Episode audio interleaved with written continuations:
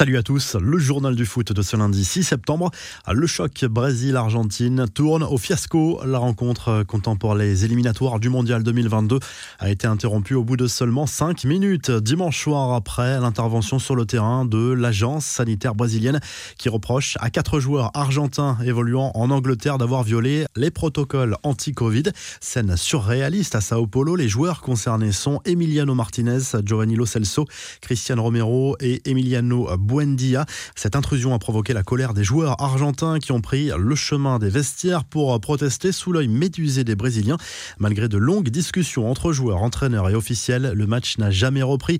Lionel Messi était particulièrement remonté après cet incident. On a vu la star du PSG agacée devant cette situation rocambolesque. Cela fait trois jours qu'on est là. Pourquoi vous n'êtes pas venu chercher les joueurs avant à lâcher Messi sur le terrain?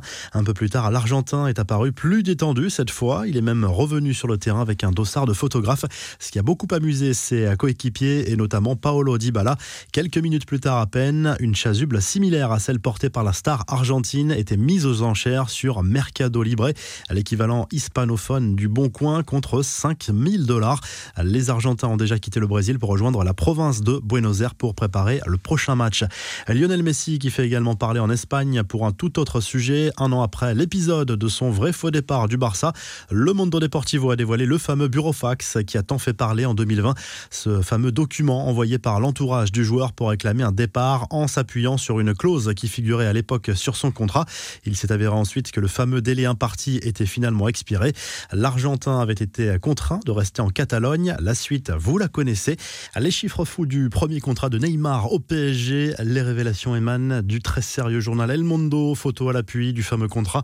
216 millions d'euros. C'est le salaire brut total que le PSG s'était engagé à verser pour Neymar lors de sa signature de ce fameux contrat il y a 5 ans, en août 2017, ce qui faisait environ 43,3 millions d'euros bruts chaque année pour le Brésilien.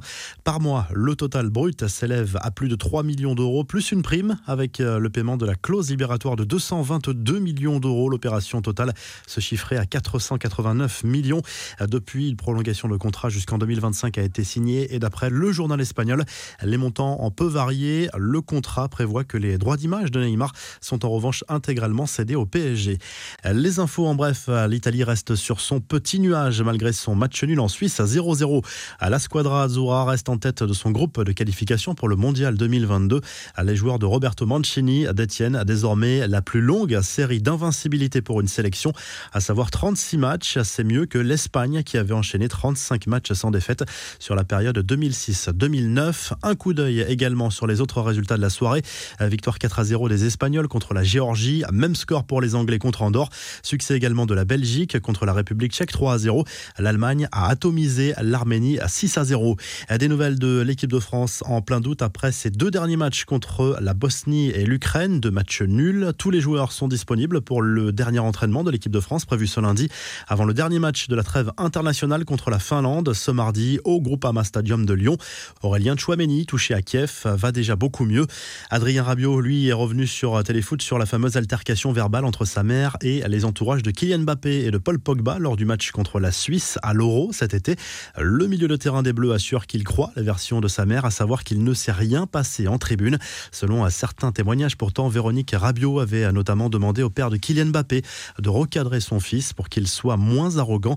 Un mot du mercato avec Franck Ribéry qui devrait officiellement retrouver un nouveau club. L'ancien international français est sur le point de s'engager en faveur de la Salernitana, promu en Serie A. Selon l'équipe, la visite médicale est imminente. On parle d'un contrat d'un an avec une autre année en option et un salaire annuel de 1,5 million d'euros. Enfin, la sélection marocaine a pu rentrer après un scénario rocambolesque bloqué depuis plusieurs heures à Conakry.